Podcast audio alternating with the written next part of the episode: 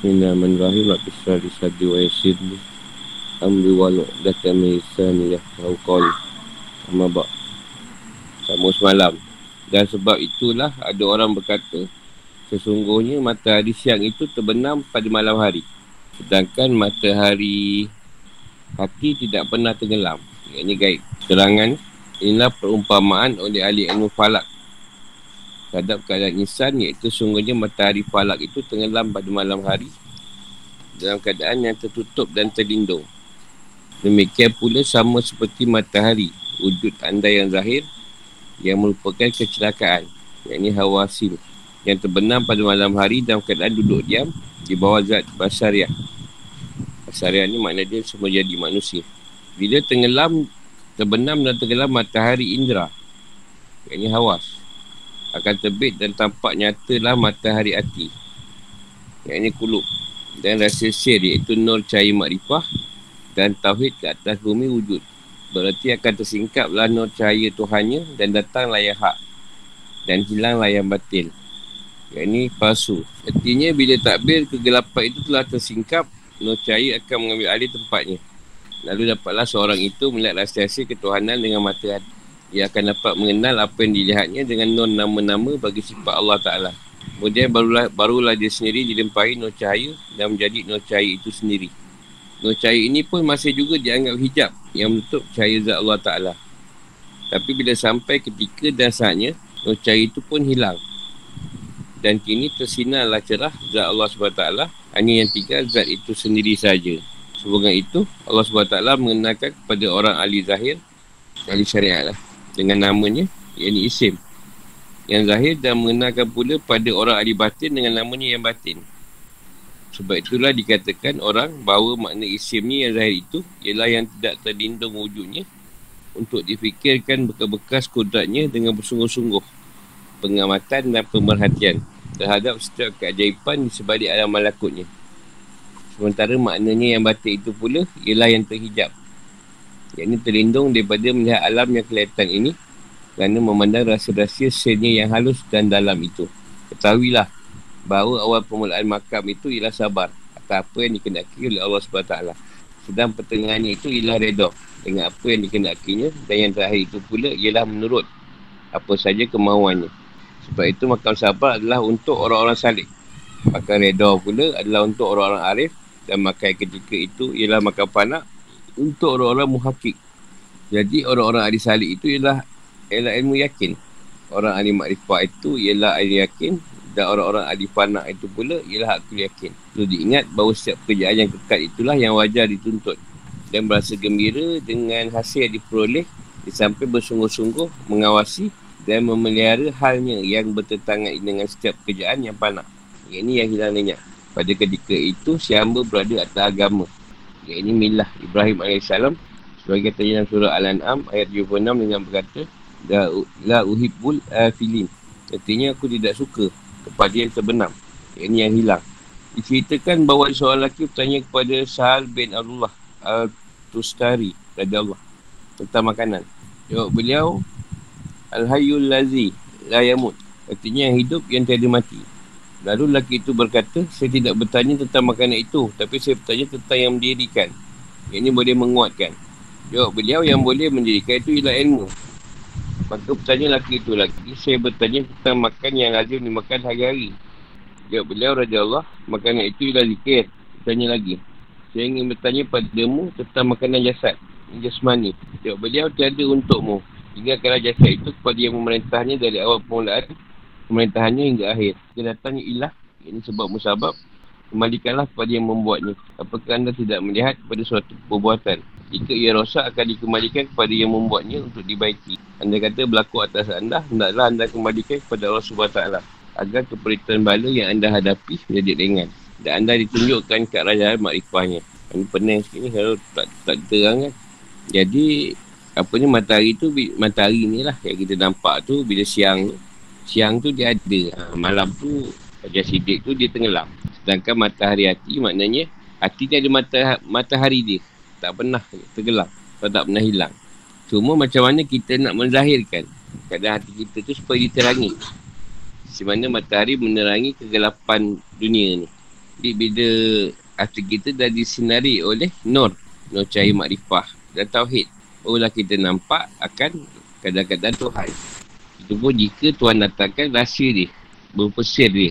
Maksudnya nampak keadaan yang benar dan nampaklah yang mana yang palsu. Bila yang gelap itu disingkap.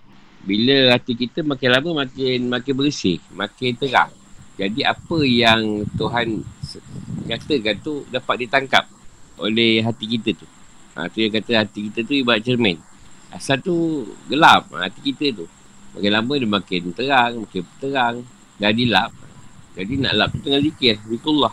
Kena ada amalan. Dia dia. Ha, tu yang hati kita dapat menangkap. Rasa-rasa ketuhanan. Tuhan letak tu. Macam kita untuk ilmu, kita dapat tangkap. Kalau dulu, kalau masa gelap, susah. Dah gelap, kita apa pun tak masuk kepala. Kalau cerita dunia, syok. Kita duit ke apa ke syok. Jadi dia akan bersih tu satu demi satu lah dia akan lalu satu peringkat tu satu peringkat sampai nyata lah hilang nur tu diganti dengan nampak pada zat Allah jadi kalau orang ahli syariah ni dikenalkan dengan namanya yang zahir. Contoh Asma'ul Husna kan? Ha, dikenalkan nama dia. Ha, kita kenal dengan nama yang zahir. Dan pada ahli-ahli batin dia mengenali Tuhan dengan nama-nama yang batin. Contoh kalau zahir hak Allah. Zahir Allah kalau yang batin tu dia tahu Allah tu nama bagi penyembahan. Nama bagi batin dia sihat.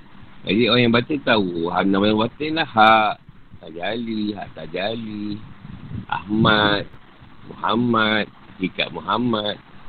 Ha, nama-nama dia yang batin. Yang zahir-zahir lah, dia depan zahir. Orang syari syariat kan, dia akan bawa satu zikir. Zikir Rahman, ha, zikir Rahim, ha, Fatah, Alim, Ya Razak. Ha, tu nama-nama dia yang zahir. Yang dia kenalkan. Nama yang batin ni orang batin, ahli batin yang tahu. Jadi banyak rahsia-rahsia keajaiban yang disembunyikan. Yang kalau dia kena dia akan nyatakan lah. Rahsia alam malakut tu pada orang yang dapat dapat tengok keadaan. Pada yang dia nak lah. Jadi benda tu banyak yang halus dan dalam. Kena ada orang yang, yang pernah lalu, yang boleh beri penerangan. Jaga guru lah. Share-share ke siapa yang, boleh, yang pernah melalui keadaan tu. Kalau tak, kita tak faham apa yang kita nampak. Atau apa yang kita dengar, apa yang kita rasa. Susah nak faham benda tu. Sebab benda tu halus. Berjadi, berjadi isim pula kan tu. Jadi kalau dia terangkan di sini, makam tu pertama kena sabar. Ha, tu bagi orang salik. Ha, kalau lalu pertengahan tu dia redoh. Lepas tu dia akan jumpa panak. Panak tu binasa. Tu bagi orang muhakik. Muhakik ni orang yang istimewa lah yang sampai. Jadi orang salik ni kebanyakannya kena ada keadaan ilmu yakin. Dengan ilmu tu dia yakin. Ilmu je dapat ilmu yakin. Bila pekat dia mengenal tu, dia akan Ainul yakin. Nyata yakinan tu pada dia. Jadi orang yang binasa ni, yang dipanak ni, aku yakin. Aku yakin tu maknanya dia dah pegang lah. Setiap ilmu dia yakin ni, setiap ilmu yang dia yakin tadi tu, nyata kat dia. Ha, tu dia pegang. Jadi bila sampai pekat ni, orang-orang ni dah, tak kisahlah ahli sat, orang salik ke, atau orang, orang makrifah ke, atau orang muhakik ni tadi. Dia akan menjaga sungguh-sungguh memelihara apa yang dia dapat tadi. Sebab dia takut hilang. Ha, ni yang datang isi komah. Sebab isi komah tu tadi, yang lebih sibuk karamah. Ha, jadi, apa yang tahu begitu, dia nak kekalkan, dia kena memelihara hal yang dia dapat tu. Ha, rasa tu jangan dicerita senang-wenang ni. Dia kata diri, tu ambil balik. Ha, tu apa ni. Sebab tu dia kata, aku tak suka kepada yang terbenam, yang hilang. Jadi, jagalah apa yang dia dapat tadi supaya tidak hilang. Supaya Tuhan tak ambil balik. Itu yang dia apa Syah menjawab soalan lelaki tu. Dia, dia sebut yang hidup yang tadi mati. Kita tanya pasal makanan. Dia tanya pasal makanan, dia jawab yang boleh mendirikan ilmu. Dia tanya makanan yang dimakan hari-hari. Dia kata makan tu zikir. Dia pula nak makanan jasad. Jadi dia kata tak ada. Dia nak makanan jasad tu kena balik kepada yang batin tu. Roh tu tu. Roh tu yang mengentah kat jasad tu. Jasad tu kalau tidak roh ambil alih, eh, dia akan rosak. Sebab dia punya nafsu marah. Ha, ni yang selalu, kalau kat kita makanan jasad tu, isifar lah. Kat dia tak ada. Dekat kita ni isifar makanan dia. Pada roh tu, zikullah. Lihat jalan Allah. Jadi yang dia menguatkan amal tu pula ialah ilmu. Ilmu dia menguatkan amal. Sebab tu awal-awal, kalau Imam Ghazali sebut, ilmu yang utama, ilmu, ilmu beramal. Ilmu tetap amal. Sebab tahu kan nak, nak, nak mencari Tuhan tu kena cari guru. Yang boleh membawa kita, syekh yang boleh bawa kita. Menuntun atau mimpi kita ke arah perjalanan, ke arah Tuhan. Boleh baca buku. Kalau kita ada buku kitab kita boleh baca sendiri. Cuma masalahnya bila baca ni, ada perkara yang kita kadang guna akal kupas. Ha, masalah kat situ. Boleh baca. Kitab-kitab yang ada di pasaran boleh baca. Yang terlama. Cuma masalahnya sekarang bila kita baca. Ada perkara kita faham dan ada perkara yang kita tak faham. Kita cuba-cuba kupas dengan akal kita yang setakat tu. Ha, itu yang jadi masalah. Takut dia pakai, salah pakai. Contoh, kata kita tu bercerita zat Tuhan berada pada diri manusia. Kalau dia fahamkan benda tu macam tu, tak ambil kupasan, dia akan faham diri dia Tuhan. Tuhan ada kat aku. Maksudnya apa yang aku buat? Dari Tuhan yang buat.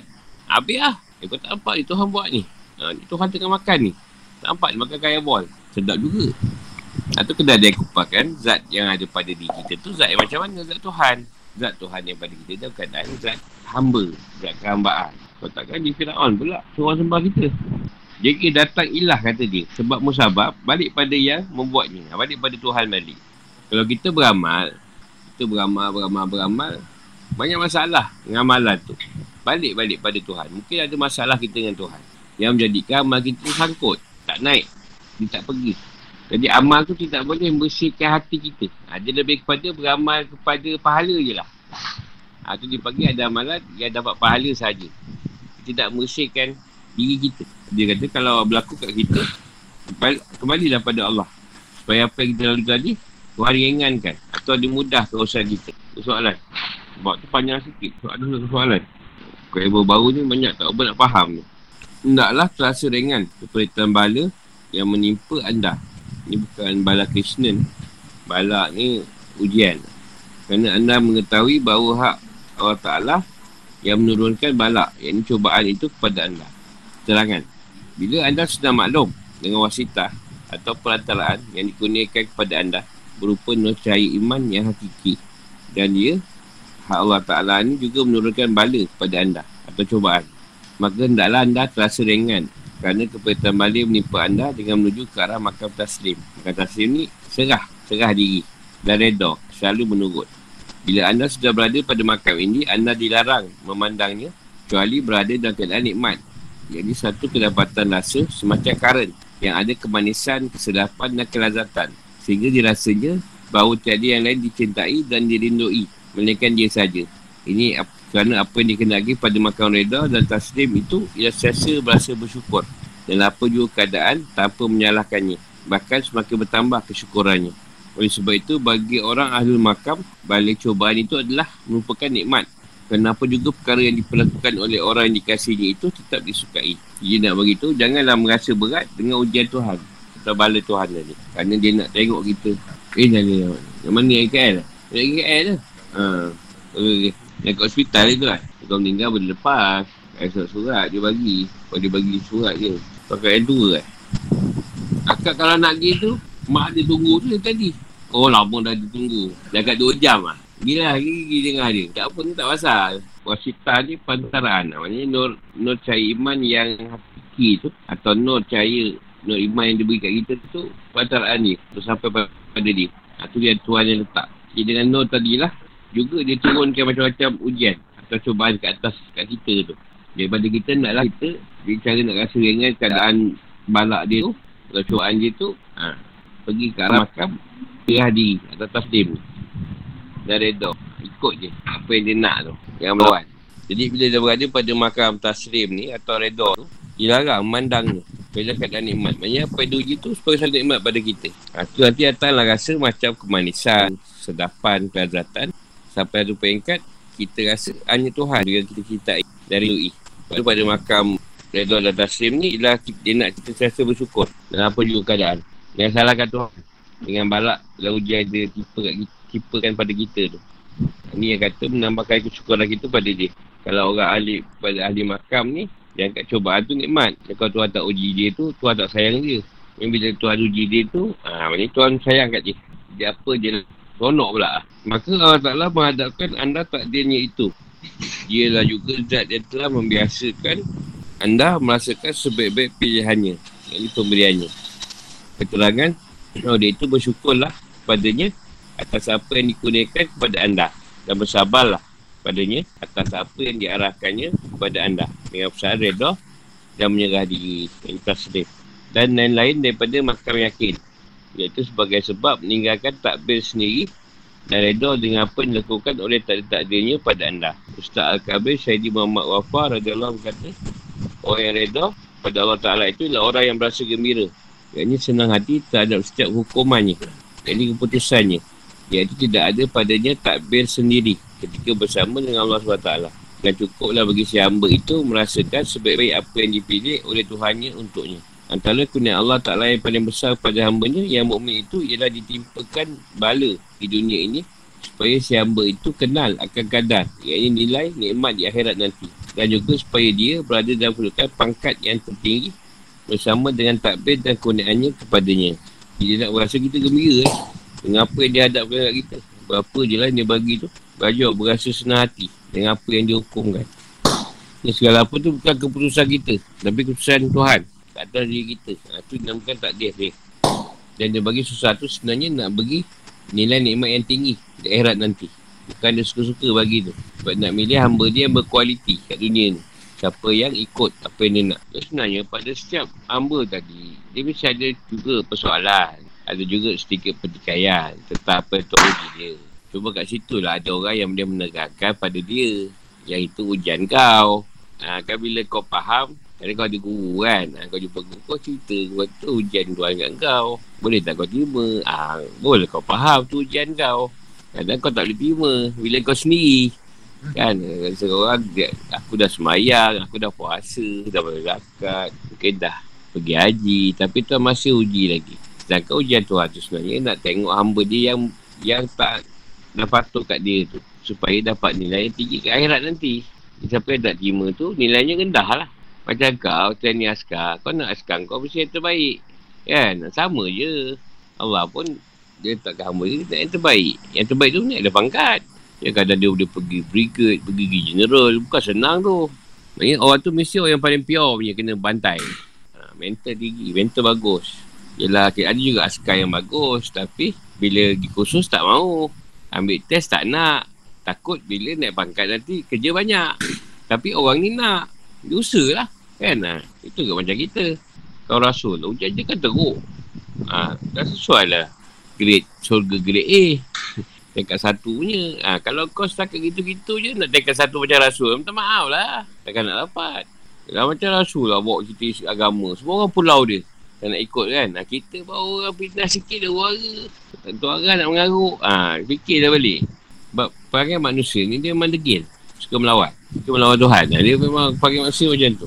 Sebab tu kalau kau biar je. Kalau kau tak suruh dia buat. Bila kau suruh dia, dia melawan sikit. Contohlah kau dalam persatuan. Kau buat kerja kelas. Memang kau bagus masa tu. Sekali kau dia beri pangkat je. Jawatan. Isi fail. Isi dah malah buat. Selalu macam tu. Sebab kelas tu tadi. Kau kata jangan buat. Lagi dia buat. Tapi kau pergi lantar, dia tak buat. kau pergi dia tak buat. Tapi kau kata, dia buat. Buat. Lagi dia buat. Eh. Ha, tu yang manusia. Ada buang sampah, maka dia buang. Jadi ada memang ada persoalan. Kalau kata ujian tu sampai. Cuma pada kita, kita kena mengadu lah. Kena tanya ni apa ni ujian ke, gangguan ke, apa ke. Sekurang-kurangnya. Dengan penerangan guru ke, share-share ke, siapa ke. Menenangkan keadaan kita.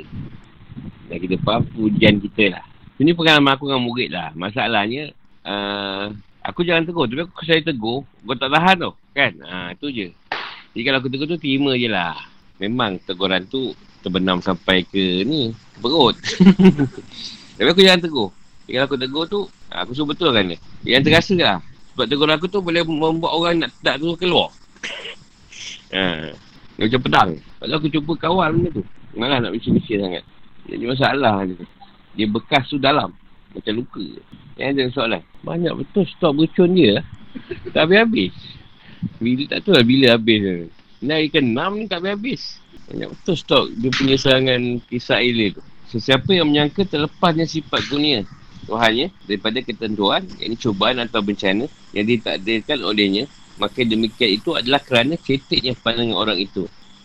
Serangan. Singkatnya pandangan sehingga tidak dapat melihat adanya kurnia Allah SWT dalam takdir bencana, bencana balak itu adalah kerana lemahnya keyakinan dan kurangnya sakaan baik terhadap yang mentakdirkan dan yang memutuskan iaitu Allah SWT sendiri. Ini kerana jika pandangan dan pendataan si hamba itu sempurna dan kuat pasti ia dapat melihat kebaikan yang tidak terhingga. Dan sebab itulah apabila Allah Ta'ala uji, eh sebab, sebab itulah apabila Allah Ta'ala mengasihi seorang hamba itu, pasti si hamba itu akan diuji. Bukanlah cobaan ketika menghadapi bencana itu, berarti dapat menghilangkan dosa. Atau mewajibkannya mendapat pahala atau meringankan sesaan. Atau dapat mengetahui kebesaran Tuhannya atau boleh menimbulkan, iaitu mewarisi takik dirinya. Tapi kerana setiap kadar ketentuan yang dihukumkan atau diputuskan padanya itu adalah merupakan kehendak. Yang ini masyah Allah Ta'ala sendiri. Sejak, ada, sejak azadi lagi bersama dengan hikmah kekurniaannya. Siapa yang mengira ianya salah, ini berarti begitu cetek pandangannya. Yang ini menjadi orang jahil kerana tidak ada ilmu. Baiknya siapa yang mempunyai penglihatan yang celik, maka akan memperolehi, akan diperolehnya perkataan yang benar dan rahsia sir yang bernama, yang ini isimnya. Ta'ala yang manis, lembut, halus dan permai. Yang ini latih. Dan setiap yang diadakan, yang ini hamba pilihannya sama ada yang, di, yang hisi maupun yang maknawi. Ibn Arabi berkata tidak tidak juga bala hujan itu melainkan diiringinya rahmat. Syekh Kabi Ash-Sha'awi radiyallahu berkata, apa jua yang menimpa ke atas makhluk, manusia itu adalah satu kurniaan Tuhan pada mereka. Sehingga dosa besar sekalipun. Dan inilah akhir kesudahan karam. Yang ini kemurahannya. Justru itu siapa yang melihat kurniaan Allah Ta'ala dalam setiap bala ujian berarti menjadi sempurnalah penglihatannya kerana tampak nyatalah apa yang tersembunyi. Sebagaimana yang diceritakan oleh seorang yang soleh dengan berkata, Sesungguhnya saya sakit teruk. Maka saya suka sekali agar sakit saya itu jangan hilang. Ia ini sembuh. Imran bin Dan Hussein dari Allah menderita akibat mengidap penyakit perut. Sehingga terpaksa terlantar di atas katil selama 30 tahun tanpa dapat berdiri dan duduk. Sehingga dibuatnya lubang di bawah tempat tidurnya untuk buang air besar dan kecil. Lalu saudara datang, Ala Ibnu Ash Ashihir dan Mutarif. Lalu menangis melihat penderitaan yang dialami oleh Imran bin Husin. Lalu beliau berkata, Janganlah kamu menangis jika kamu mengasihiku. Pasti kamu mengasihi Allah SWT. Yang beliau berkata lagi, Aku akan memberitahu padamu tentang sesuatu. Mudah-mudahan ia beri manfaat padamu. Tapi sembunyikanlah tentang keadaan diriku ini daripada diketahui oleh orang lain. Sehinggalah aku meninggal dunia. Di mana malaikat akan mengunjungiku dan aku begitu mesra dengannya. Lalu ia memberi salam kepadaku yang aku dengar sendiri salamnya itu. Pernah kita dengar firman Allah SWT yang berbunyi, mafhumnya, Fakir itu penjaraku dan kesakitan itu belengguku. Maka aku penjarakan orang yang aku cintai dalam keangan hambaku yang memiliki ketaatan hati dan aman. Sedang sejarah daripada amal hati itu adalah lebih baik daripada setiap amal anggota umpama sebesar bukit sekalipun. Demikian pula seperti keadaan sabar, reda, zuhud, tawakal dan cinta kepada Allah SWT. Ada seorang beritahu kepada Abdul Wahid bin Zaid bahawa ada seorang lelaki yang telah mengerjakan ibadah selama 50 tahun ingin datang menemui beliau. Lalu Abdul Wahid berkata, Hai kekasihku, beritahulah kepadaku tentang dirimu. Ada, adakah sudah cukup dengan ibadatmu itu saja? Adakah anda sudah dapat bermesra, iaitu senang hati dengannya? Jawab lelaki itu tiada. Adakah anda sudah reda, berasa senang dengannya? Jawab lelaki itu lagi tiada. Lalu Abdul Wahid pun berkata, anda hanya dapat menambahkan semayang dan puasa saja. Kata beliau lagi, anda aku tidak merasa malu kepadamu, pasti aku akan memberitahu kepadamu bahawa anda mengerjakan ibadah 50 tahun itu adalah kerana adanya kepentingan hawa nafsumu. Abu Talib Allah berkata, apa yang dimasukkan dengan sedemikian ialah tidak akan terangkat setiap amalmu kepada makam mukarrabin. Cuma anda akan memperoleh setiap pendapat orang arif itu adalah untuk meningkat dan menambahkan lagi amal hati anda bagi mengerjakannya setiap yang disukai. Ini kerana berasa mudah itu adalah hal keadaan orang yang yakin, jinak dan bermesraan itu adalah maka orang yang bercinta dan reda itu pula adalah sifat orang yang bertawakal. Nak isyarat dan tanda penunjuk apa yang kamu katakan tentang kelebihan segala amal hati mengatasi setiap amal anggota badan. Jadi siapa yang Allah Ta'ala kurniakan makam-makam tersebut dan menjadi sempurna segala haknya dalam setiap bala ujian yang datang kepadanya. Ini berarti akan terhasillah padanya segala kebaikan. Jadi banyak godaan yang hamba tidak perasan dan menyangka dia bebas daripada bantuan Tuhan. Cobaan atau bencana. Ini ada yang merasakan dia ni tak kena ujian Tuhan. Tak kena cobaan Tuhan. Biasanya orang ni tak tak berilmu. Dia orang jahil. Jadi dia meletakkan kalau ada perkara berlaku, dia akan salahkan orang lain lah. Ha, dia tak letak dekat cerita Tuhan. Semua orang, orang punya hal. Orang ni salah, orang tu salah, ni apa ni, semua tak betul. Ha, dia tak nampak yang siap yang dia kena kat dia tu, Allah yang bagi. Ha, ni orang yang jahil lah. Tak, tak, tak belajar Tauhid. Sebab dia, dia kata siapa yang sempurna dan kuat, pasti dia nampak setiap apa yang Tuhan uji tadi ada kebaikan. Bukan uji suka-suka kat dia. Dan apa yang didatangkan balak bencana tu sebagai nak menghilangkan dosa. Atau nak beri kita pahala. Atau nak menyucikan diri kita. Atau nak mengurangkan sesaan kita di akhirat kelak. Dan dengan perkara inilah kita dapat tahu kebesaran Tuhan tu. Supaya kita lebih kuat takik kita pada diri kita tu. Takik tu pegangan. Jadi apa yang dia putuskan, yang dia tentukan tadi, benda yang dah ada daripada azali lagi. Ha, ujian tadi, dia akan sertakan dengan hikmah. Hikmah kurniaan dia. Setiap perkara yang buruk tu, ada hikmah dia. Oh kenapa macam ni jadi macam ni. Jadi siapa yang nampak benda tak betul, nampak salah, ha, ni orang yang jahil lah. Siapa yang perhatian dia celik, ha, dia akan dapat cerita yang benar. Dan dapat rasa sir. Rasa sir ni dapat rasa dekat yang manis, lembut, halus, Ha, dapat rasa latif tu. Maksudnya benda ni dapat rasa tekal ataupun yang maknawi. Maknawi ni benda yang tak boleh dijelaskan lah. Ha, tak boleh diceritakan maknawi tu. Susah nak cakap rasa tu macam mana. Tak ada huruf, tak ada perkataan, tak ada suara yang boleh meng- menceritakan rasa tu. Atau di Ibn Arabi, apa ni balak, balak ujian ni sebagai rahmat. Ha, Syekh, Asyarawi ni kata kunian. Ujian tu kunian. Balak tu kunian. Sampai kita karam. Sampai kita nampak dosa besar yang kita buat dulu pun kerana sebab nak balik pada Tuhan. Sampai nampak benda tu semua baik lah. Apa yang diuji kita semua baik lah. Walaupun kita pernah buat salah yang besar dulu. Tapi mungkin kalau tak buat salah mungkin kita masih dalam keadaan malaikat lalu je. Beranjak juga. Wassalam. Sampai kita karam. Lihatkan kemurahan Allah Ta'ala tu pada kita.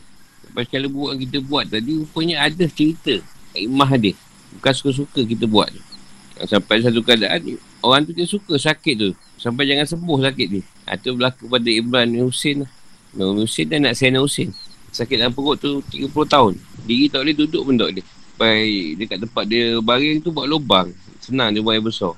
Saudara dia sepupu dia nangis tengok. Yang jadi dia suka sakit ni, Imran ni tadi. Sebab setiap hari malaikat datang pergi salam. Jumpa malaikat datang pergi salam. Ha, seronok kat situ lah. Dia sakit tu tak ada sakit lah. Sebab sakit kot. Malaikat tu datang. Ha, siap menyuruh dia bermesra dengan dia pula. Ha, mesra tu bukanlah mesra apa. Berbuah-buah lah apa. Dia seronok dengan keadaan tu. Ha, sampai dia tak nak sakit tu, pergi dari dia. Ha, dia suka dengan sakit tu. 30 tahun sakit kau kita. Sehari orang. Lepas tu ada firman dia yang dikupaskan. Fakir tu penjaraku. Maknanya kemiskinan itu penjara. Yang Tuhan letak. Kesakitan itu belenggu pun. Dia rantai kita. Jadi kata dia, aku penjarakan orang yang aku cintai. Dan kangen hamba ku yang memiliki ketaatan hati dan amal. Sebab pada Tuhan, sejarah amal hati itu lebih baik daripada amal anggota. Walaupun dia buat besar bukit sekalipun. Sebab Tuhan nak tengok kesabaran kita, keredaan kita, luhut kita, tawakal kita dan kecintaan kita pada Allah. Ha, ni yang kata ada jumpa, dia orang jumpa Abdul Wahid. Bin Zahid ni cerita ibadah 50 tahun. Tapi dia tak pernah rasa. Rasa Tuhan bersama dengan dia. Rasa seronok dengan apa yang Tuhan bagi dia. Tak ada rasa tu. Atau Abdul Wahid kata, engkau ni beramal 50, 50 tahun kerana hawa nafsu engkau bukan kerana Allah. Sebab tak ada rasa apa-apa 50 tahun, lara. Dengan Abu Talib kita ni, tak terangkan siap amalmu kepada makan muka. Sebab banyak orang, dia suka minta pendapat orang. Ustaz, kalau saya beramal ni, apa saya dapat? Right? Kerana jumpa orang arif lain, dia tanya lagi. Jadi dia cuma lebih kepada mendapat pendapat saja. Dia tak mendapat apa yang sepatutnya keadaan pada hati dia tu. Elok. Kan banyak jumpa orang macam tu kan. Suka mendapat, suka tanya soal. Pertanyaan lah Ustaz, tak hari dia telefon. Dia je tu telefon tiap hari. Lepas pula tu. Dia suka minta pendapat. Tapi dia tidak bawa cerita tu pada diri dia. Tapi dia seronok. Tanya orang, jumpa orang alim. Jumpa orang alim tu tanya. Jumpa orang alim ni tanya. Jumpa Habib ni tanya. Tapi dia tak bawa dalam kehidupan ni. Nah, itu banyak. Banyak orang macam tu. Jadi dia dapat pendapat je lah. Ada orang kan suka jumpa share kan. Oh, jumpa share tu ni cari. Share, baik. Ha, kan saya share. Lepas tu kan, dia dengar share mana lagi kan. Share, baik. Ha, kan saya. Soalkan saya. Dia dapat pendapat je lah. Bukanlah menambahkan amal dia. Hati dia tu jadi elok. Dia ada pendapat dia dapat. Jadi nak beritahu, maknanya amal pada hati tu mengatasi setiap amal anggota badan.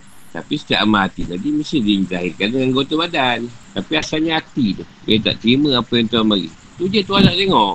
Dia tala kau macam. Redor lah. Sabar lah. Itu je. Kalau kau okey, oh, bagus lah. Dia bedal lagi kuat.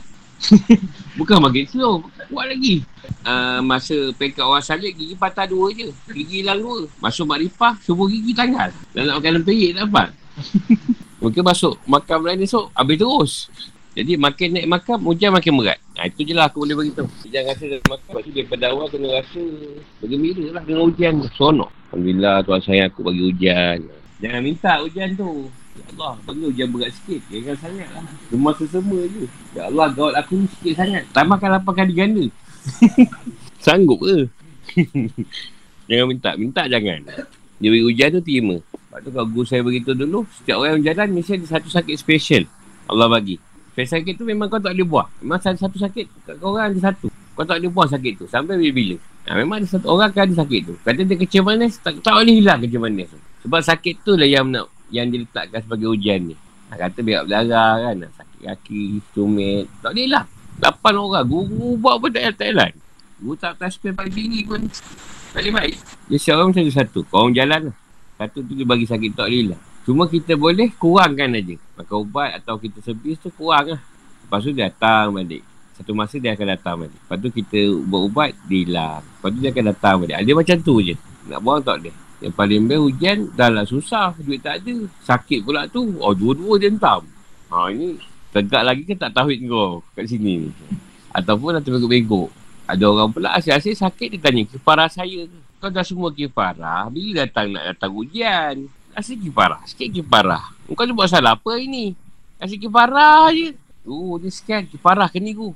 Esok dia sakit lagi, kiparah ke? Tak ada, ni ujian kau. Kiparah je. Kena faham, kiparah tu. Dulu kita buat salah. Jadi kita buat salah tu. Contohlah kita hutang orang. Dulu kita pernah hutang, kita lupa. Kata kiparah tu tadi. Contoh, lepas 5 tahun, kau diberi ingatan tentang hutang. Jadi kau kena bayar.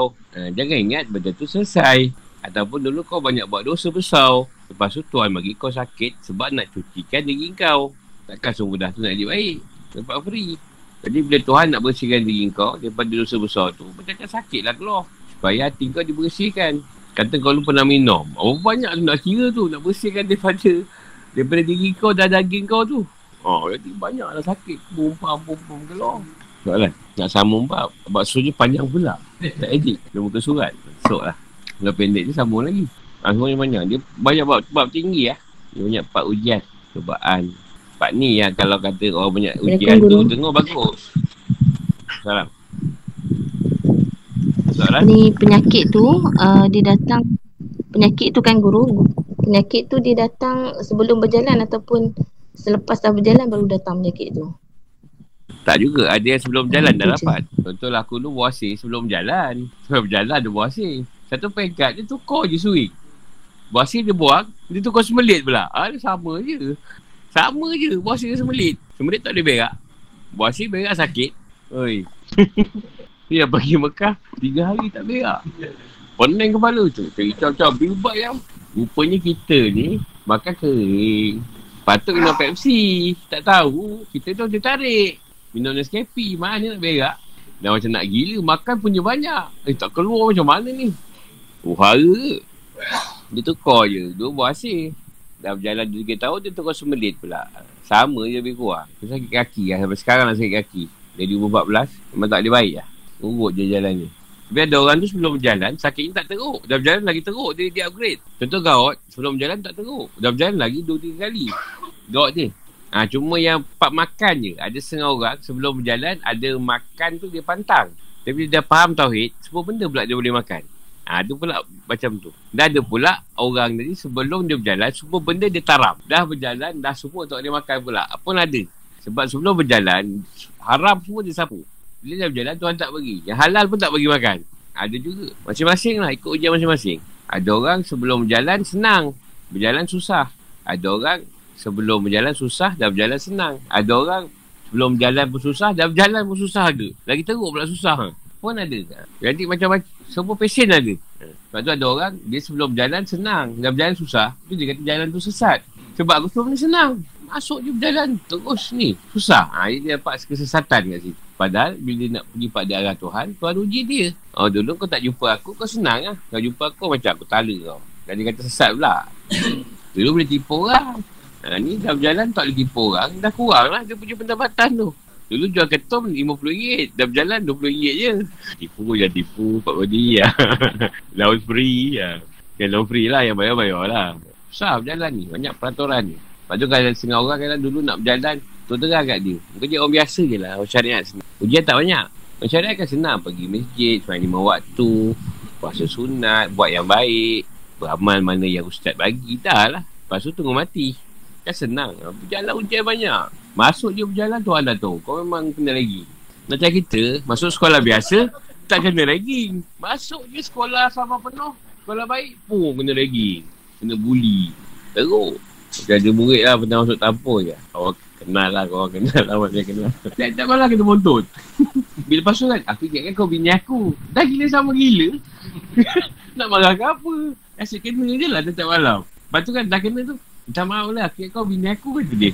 Member pun dia jaga teruna. Yang paling tak tahan Suruh dia tanam pisang kat rumah. Tanam lah pisang Tanam-tanam Sakit gigi. Sakit gigi.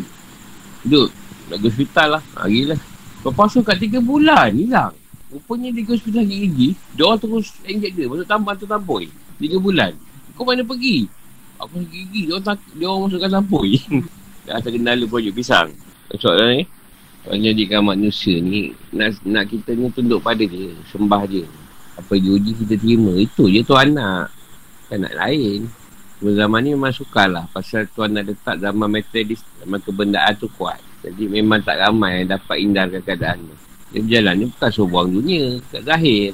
Kat hati kita tu nak buang. Zahir tu nak kaya mana Kaya dia tak ada masalah pun. Nak kita besar mana ke Nak ubah besar mana Tak ada masalah banyak pun wali Allah duduk rumah besar. Dia tanya, saya kasih ni pernah, pernah duduk rumah besar. Dia tanya, dah Allah nak pergi, tak aku nak tolak. kan Tuhan muka kat aku. Ha, masalah pula. Tuhan bagi kita tolak. Tuhan marah pula. Tuhan bagi ambil. Dulu kau susah duduk kat pondok. Semekin. Satu pengkat Tuhan beri kau. Kau ambil lah. Belagak pula. Dah Tuhan beri. Ah. Aku tetap nak miskin ya Allah. Lagi dia miskinkan kau. Belagat pula. Dia bagi ambil. Dia uji terima. Dulu awal mancing. Semua dapat ikan. Dah selalu mancing. Senang dapat ikan sekarang. Duduk ramai. Balik apa bakor dapat geram. Lepas dia je. Lepas dia je. Lepas kita ni sebelah dia je. Lepas tu aku dapat ambil penganyai dia. Dia pula kumpau. Maknanya benda tu dia buat setiap hari. Jadi lama-lama tuan bagi juga. Ini mancing setahun sekali payah lah. Setiap hari dia bagi juga. Tak tak pun anak seluang. Itu pun dah syukur. Ha. Kena minta sakit? Tak ada memang macam tu. Kau tergerak je lah Dia datang Jadi jangan gerak lah. Kalau rasa tak sakit tu. Dia tak beri sakit Dia beri dah. Dah beri sakit. Mungkin dah banyak fikir. Fikiran dah banyak Dah penuh. Dia clear kan Dia dah clear kan Kosong kan Sakit mesti ada. Bapa anak tu dah sakit. Banyak dah untuk sakit. Dia nak kosong kan Pemikiran kita ke. Banyak masalah dah banyak masuk. Jadi dia nak clear kan mesti kan sakit. Bila sakit Kau akan tumpu pada sakit kan? Masalah hilang kan? Ha. Bila sakit je kau takkan fikir pasal masalah. Sebab masalah dah tukar pada sakit. Lepas tu kalau orang nak mati, dia risau. Ada setengah lah dulu ada satu along tangkap. Dia kena cancer otak. Dia kata siapa dia offer. Siapa yang boleh ubatkan dia, satu juta dia bagi. Duit dah banyak. Tapi sebab dia fikir, duit dia banyak. Sakit tak guna. Jadi offer duit dia. Pun tak ada siapa mampu. Sampai dia meninggal, mati. Maksudnya duit pun tak guna. Ketika sakit tu. Sebab sakit tu, dia nak tukar masalah yang kau fikir ni kepada kau fikir pada sakit je. Hilanglah masalah. Timbul sakit tadi. Kau fikir pasal sakit. Nak baikkan sakit tu pula. Yang masalah ni hilang. Tu je. Kau fikir hari ni. Kerja kau banyak kan. Tak siap. Esok kena siapkan kerja. Malam ni kau kena sakit. Yang kau kena habiskan esok tu dah tak ada dalam kepala. Ya. Hilang semua. Padahal kerja tu nak kena hantar. Cikgu lah selalu kena. Kalau rumah kau, kau cakap je. Alah kau jangan risau lah. Esok kau mati pun bukan kau fikir pasal kerja. Tak fikir lah. Boleh buat-buat. Tak boleh dah. Lantak. Benda kepala. Ya cikgu kerja banyak. Lagi pergi PR lagi lah. Yo pergi sekolah. Tak boleh kepala. Ni ada pok-pok penengki ni masalah ni. Ini orang tak buat kerja lah. Ni lah kalau inspektor kesihatan. Memang banyak dia rehat. Kalau kata pakai gaji buta pun boleh juga. Habis lebih kat klinik.